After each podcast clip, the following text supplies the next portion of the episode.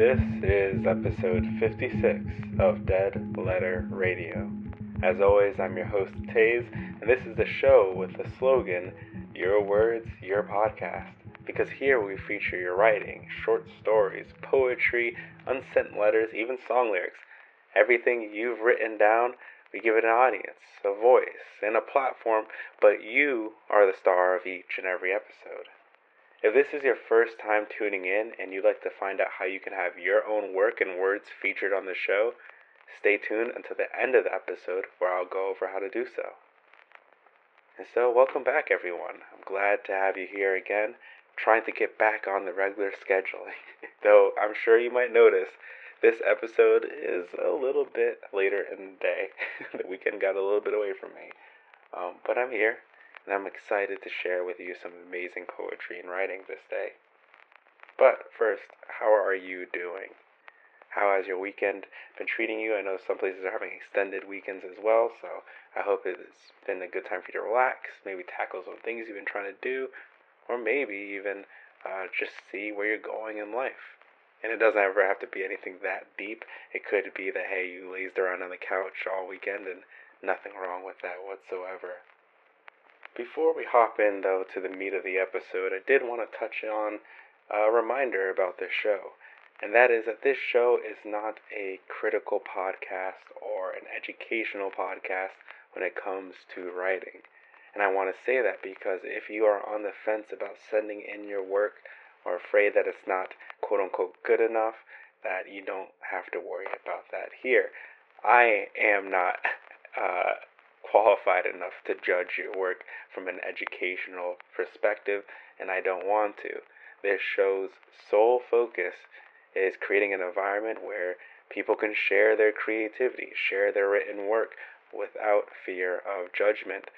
Um, I know that that was a big thing for me to overcome and being comfortable sharing my work, and I want this to be a safe place for all of you. So just wanted to put that back out there. If you want to submit a piece, you've been on the fence, you can even send it anonymously and all the words I say afterwards are just things I liked and things I reflect upon it. Uh, you won't hear me criticizing your meter count or anything like that. so, anyways, let's jump right into the show. Get cozy, drive your car with the windows down, enjoy the wind. I'll play this at the beach and have a crowd gather around listening to poetry. Whatever works for you in the best listening environment, let's hop right in.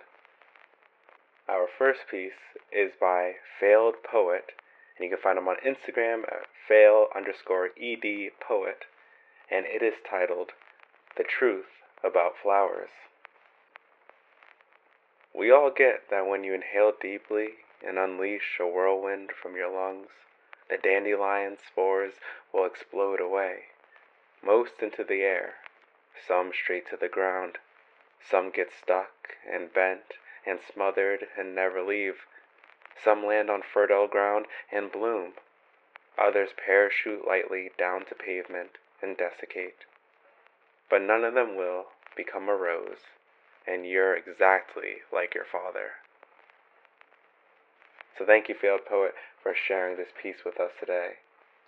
Regarding their work, uh, Failed Poet had this to say The poem comes from a larger work called Optimistic Poems for the Post Apocalypse which is a larger work that I'm creating live on Instagram. The idea is to focus on the process of writing rather than give my primacy to the product. This is one of about 70 first draft poems I have in the collection, so through my stories, I'm creating a book in front of everyone, one poem at a time.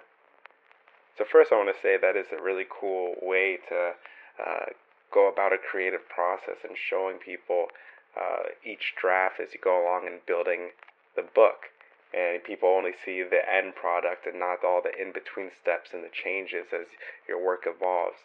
So, hats off to you in taking that endeavor.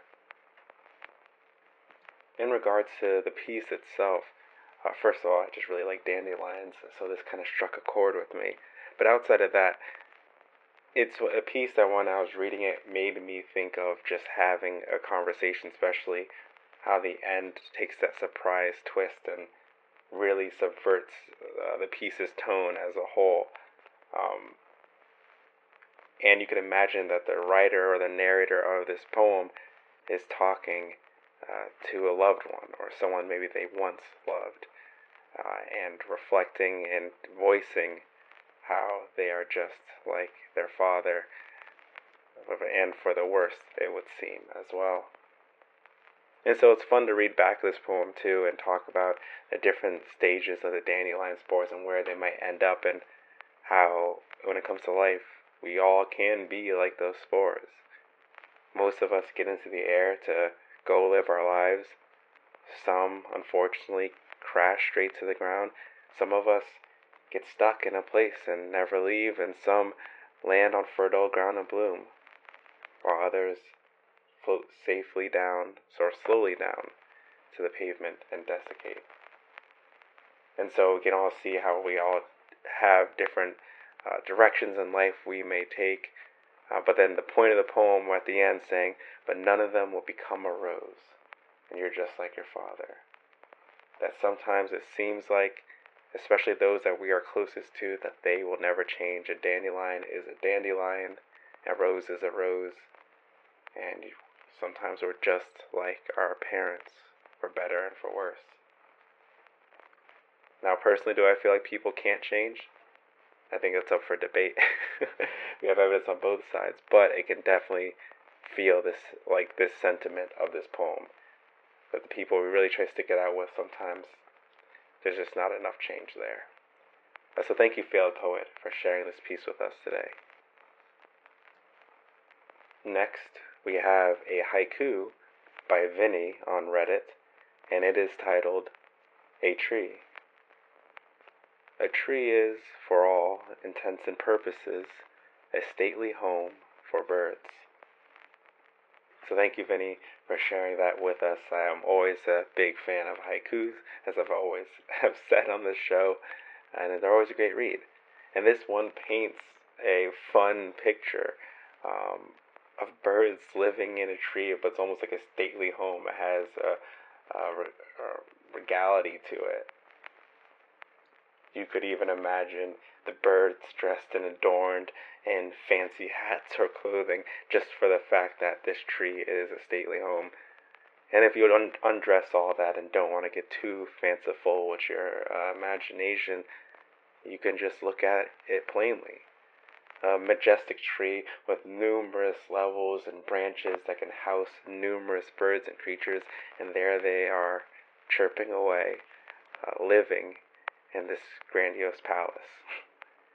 It's just a fun mental image that really captures uh, the beauty and almost a little bit of absurdity that we can see around us. So thank you for sharing. Next, we have a piece by Cecilia Cousins, and it is titled, Are You Sure You're Okay? The pit in my stomach starts to ache, and I feel a burning sensation in my chest. There was always something about that phrase that bothered me. How dare you doubt my feelings? You already asked how I was. Why must I say it once again? I simply said, I'm fine. Why did you not leave the conversation there? I will never know. Maybe it was the way I was brought up, but it rubs me the wrong way. Questioning my feelings for your own comfort, how inconsiderate could you be? And like wind gusting upon my face, I begin to blink faster. I try to slow my breathing, but a dizziness comes over me. You look at me with concern, your eyebrows slated and upward, your head slightly to the side. I cannot stand that look. If I was an open book, my face would twist in disgust. With every action, you would fill me with more rage. I close my eyes and try to think of puppies, meadows, herds of ducklings, anything to calm myself. I see nothing but darkness. When I tell you I am fine, I think you should believe me. Why question my feelings? Why are you trying to pry emotions out of me so you can feel better? The only emotion you will get from me now is fury. Pure and unhinged rage. You brought this upon yourself, though. Now I will be acting a complete ass, screaming, hollering, throwing things. Wasn't this the reaction you were hoping for? No? Oh, my bad. You expected me to smile and laugh and give you the sweet reaction of a well mannered young adult. Well, you're going to get the exact opposite. Now you've created a monster. Aren't you happy now? This is everything you were hoping for. Maybe next time you'll know better. Maybe next time you'll mind your damn business, huh? Maybe next time. So thank you, Cecilia, for sharing this piece with us today. Regarding their work, they said, This work is about a pet peeve of mine and something I have struggled with for years. And I'm trying to recall now. I feel like I have read maybe someone's comment about something similar, and being the idea that if someone tells you they're fine, uh, and there's no other reason to believe they're not, just to leave it and not pry. But some people keep pushing that. Like, are you sure you're okay? Are you sure you're feeling all right? And it is an interesting balance because I probably in the past was that guy a little bit. and usually I imagine it's out of concern, but on the other end, I know and can recognize how it can feel when you give someone an answer uh, that you're okay, when you're genuinely okay, or even more so if you are okay in the moment, but there is a lot going on in the background of your mind that you're trying not to focus on at that time. The portion of your piece that really recalled to mind uh, the moments where someone asked if I'm okay, and uh, I can feel the emotion overwhelming me, but not out of anger, was uh, the part where you said, uh, and like wind gusting upon my face, I begin to blink faster. I try to slow my breathing, but a dizziness comes over me. For me, that moment, like that, when you have a lot more going on in your mind, and sometimes that "Are you okay?" is that last shove over from whatever emotional stability you had at that moment. It was the final nick in all the cracks of the dam, and now emotions come bursting forth. I had only really one moment fully that was like that. Um, and I remember it wasn't necessarily an Are You Okay, but it was uh, me running into someone I knew who was overwhelmed and crying a bit. And, and I went to comfort them and to hug them. And then when they hugged me, it opened up emotions for what I was going through, and I started crying.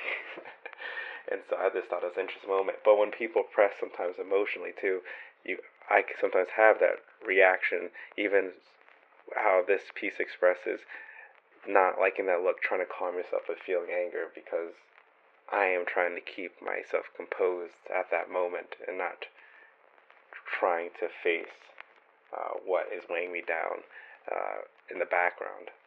But that was my own thoughts and my own experiences that this piece brought out for me. Uh, so I'm curious on how uh, everyone else who listens to this piece feels. But thank you, Cecilia, for sharing. Our next piece is by Freedom Strange, and it is titled Firechild. You're always trying to tame me, pin my curls back from my eyes, smother flames that you could not weather. You've chained my wrists with excuses, bound me to your side with love and platitudes. I have had my heart carved out and sacrificed on the altar for your culture, and I think it is far past time I reclaimed it from the ashes. You're always trying to tame me. Some part of you realizes that I cannot be tamed. You are a beautiful exercise in futility. So thank you, Freedom, for sharing this piece with us. Regarding their words, they said, People keep saying that I'm at an age now, an age for burning things, I think they mean, an age for rebellion. But there are few things I want to rebel against, few things that I feel called to burn down. The only thing I've ever really wanted uh, is, is a space to become myself, and someone to hold my heart in careful hands. Those are hard things to find, but I think, somehow, that I'm beginning to reach them. This poem, though it may seem a little angry, is a celebration of that, a celebration of new things, of growing out of things that used to keep me chained. Uh, so thank you for giving us that background as well. That is one of the hardest parts about growing up, even uh, into our beginning parts of adulthood is that, at least in my experience, that branching away, that feeling of you want to do things and you're going in a little bit different direction than maybe what your roots have established. And it can be a little bit of pushing because of that. And it can feel like you're a little bit chained down because of that. And even though people might have good intentions, as you say, bound me to your side with love and platitudes, uh, you can feel like there is a different direction you want to go with in different aspects of your life. And it can be seen as rebellious, especially when we're younger. And it can be seen as uh, us wanting to tear things down. And at times that may be true, but at times it could be just something that's different. Something that is different from the norm of our culture or our home or what have you. And that is difficult for both parties. What did she say so? But to find a place where you can be comfortable being yourself, and a place that you can be happy, uh, that is our ultimate goal in life, isn't it? To uh, be just happy uh, where we are and who we are and with the people uh, that we're with. And so, thank you, uh, Freedom, for sharing this piece with us because I think it's something we all experience in various degrees, and I think you captured that well. Next, we have a piece by Child of Escapism, and you can find them on Twitter.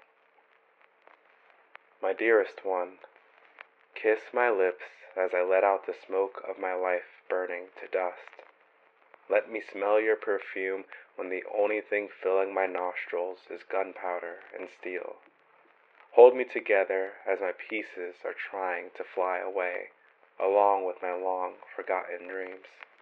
I'll treat you gently, so don't shatter like my reality. Your touch feels like rebirth. Your breath on my skin resurrects me. The bullet in my heart didn't ache like the thought of losing you does. Our last kiss was sweeter than the freedom death offers. I hope you heard my whisper through the screams. One day, wars will be ended by love poems.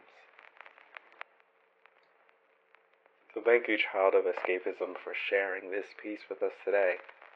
It's interesting, when I was reading this, uh, painted a clear scene for me and I wonder if those listening, if you had something similar. But as I read it a few times, I really trying to see what it meant and what it felt to me. I got the image of a soldier at war, and unfortunately, uh, the last shot was fatal. And now, in these last fleeting moments, he is writing to his loved one. As his life is burning to dust, and he reminisces on her perfume when all he smells is gunpowder and steel. And as he, his pieces are beginning to fly away like his dreams, he longs for them to hold him together. And I'm saying he just because that's what came into my mind, but it can be anyone uh, in this scenario and in this tragic state.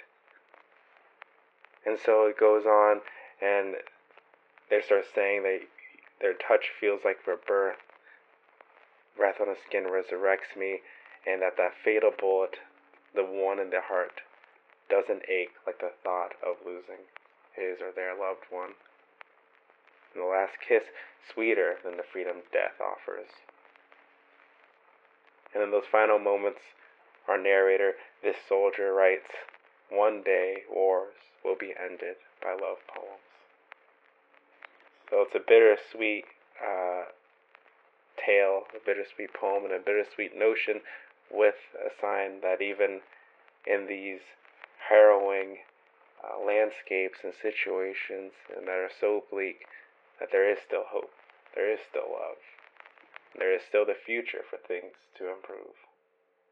Uh, so thank you so much for sharing uh, Child of Escapism, this poem, and thank you for listening to my interpretation of it. Next, we have a piece by Uma Hamzic, and you can find them on Twitter at HamzicUma, and it is titled Horsemen. The man with the white horse moved in three days following his brother's red flocks. My mother served raw pastries, sun thawed, from the green light that never touched down to kiss our already radioactive skin. My father sat at the corner table holding tins of battered fish like he had to count the mouthfuls left. Water from an ordinary garden hose, 30 seconds per prisoner, a name full of numbers. The man ate the pastries and picked his teeth with white bones from the nearby river bank. His horse screamed at me when I tried to pet it in bloody challenge, as if my hand was full of cyanide and not sugar cubes. Or maybe both, the way we drink granulated milk like coffee, listening to adults talk about trivial things like taxes and friends who didn't make it. They shared photos the way we shared toys, waiting for it to shatter in someone else's hands. The man placed a fingertip on my nose. Darling, he cooed, splitting my skull with a cheese board. The horse laughed at my shaking hand, held out in a mockery of a peace treaty, polar white flag, curdled milk, spiked sugar, raw dough, cod flesh. He moved his treaties next to his funeral suits and his semi automatic next to his saddle into the spare room across from mine. We ask when he will go meet his brother. When I am done here, he says, when I have taken what he has left for me. He smiles, pale lips cracking. Milk or sugar? Both? I can hear him at night, frothing sea foam at the mouth, tapping at my front door, calling me out for a ride. So thank you so much for sharing this poem with us, Uma. Regarding this piece, they said, This poem focuses on themes of the fear of war told from my Bosnian heritage during a politically unstable moment. Your words really capture that unease one would feel, the fear, the balance of trying to live life as much as one can in such dire circumstances.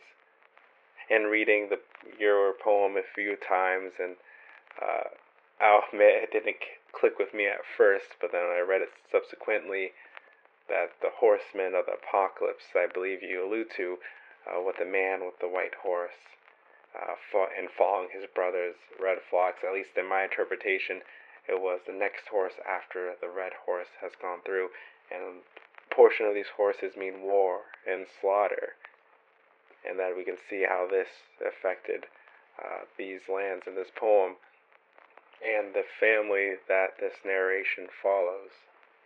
Because as we read, we do get glimpses of how maybe personalities or focuses have shifted.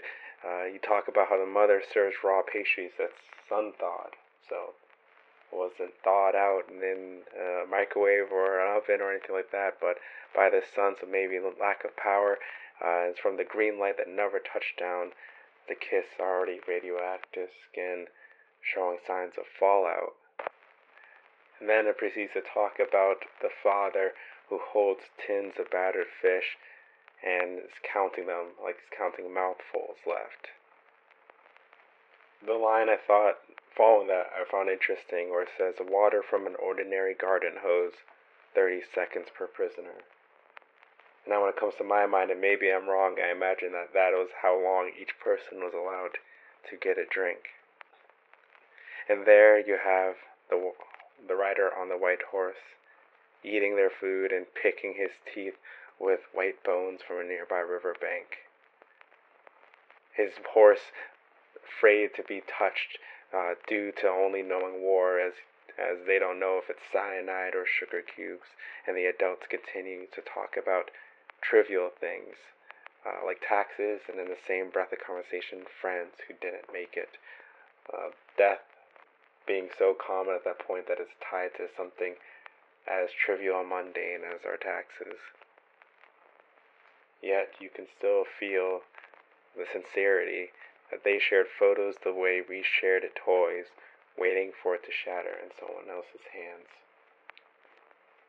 And so it goes on and talks about the deaths or uh, the horsemen's interaction with the narrator, uh, their attack on the narrator, the peace treaty, uh, our voice tries to give out like a flag, like color curdled milk, spiked sugar, raw dough, cod flesh. That this so far is a situation that was going to stay, unfortunately. Your poem then ends with our narrator hearing the horsemen at night, frothing sea foam at the mouth, tapping at their front door, calling them out for a ride. It's hard to imagine if you've never been in a situation like that, but to have death and war and violence surrounding you when you never know when it will be your last day, your last evening, your last meal, and you don't know when's the next time you'll see those who are close to you.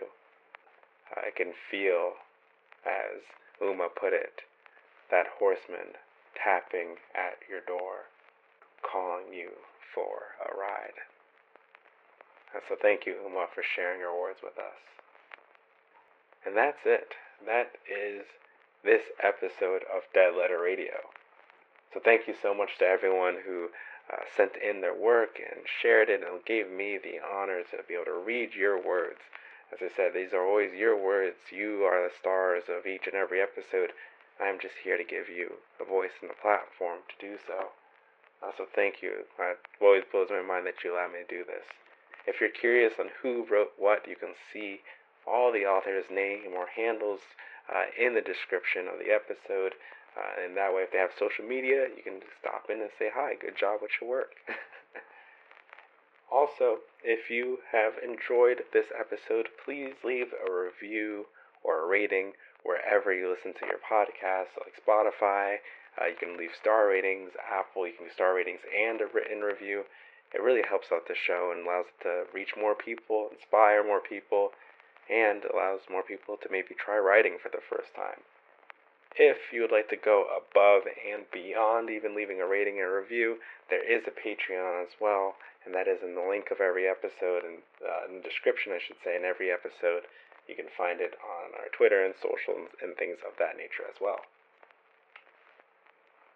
The show is also now on YouTube. Uh, it is going through the backlog, so slowly uh, episodes will catch up but it gives you a good excuse to go back and listen to ones you might have missed and hear writers you never heard of before. But also, some people uh, prefer listening to podcasts on YouTube, so that's the main reason why I started uploading this show there. If this is your first time tuning in and you would like to uh, know how you can have your own work featured, it's very easy. Uh, you can look into the description of this episode or on my Twitter, Dead Letter Cast that's C A S T. And there you can find a link to the submission rules and a link to my email. Uh, go to my email, send in the piece, and basically you just send in a piece as a Word document or a PDF. Include a title and also how you'd like to be credited. Whether that could be anonymous, a pen name, a handle, your name, what have you, as long as something I'm comfortable reading. Um, along with that, if you have any background information you might want shared regarding your work, I'll put that in too, because it can give some insight to what inspired you. That was a lot of ending notices, but I really did want to highlight the YouTube portion of it, as that is something new and it's fun to try to, as I try to figure out how to upload it, because I never really uploaded things on YouTube uh, much before, I should say. And so I'm just happy it's there. I don't know how much, you know, interest that would generate, but I'm happy. It's another avenue that this podcast has a way of being out there to be accessible to everyone. So, this is it. I hope that your day's been going well, and I hope you enjoyed this episode. Maybe you felt a little bit inspired, or you're able to reflect on some things, or maybe uh, it reminded you of how much you wanted to get back into writing or whatever creative endeavor you have. Uh, because your work and your words, your writing, and on other avenues, your music, your painting is always going to be your own. Uh, your hands and your mind, uh, your senses can only create what you can create. And so that is something to value and to treasure. And I hope this show reminds you of that. This is Taze with Dead Letter Radio. and I'm wishing you all safe travels.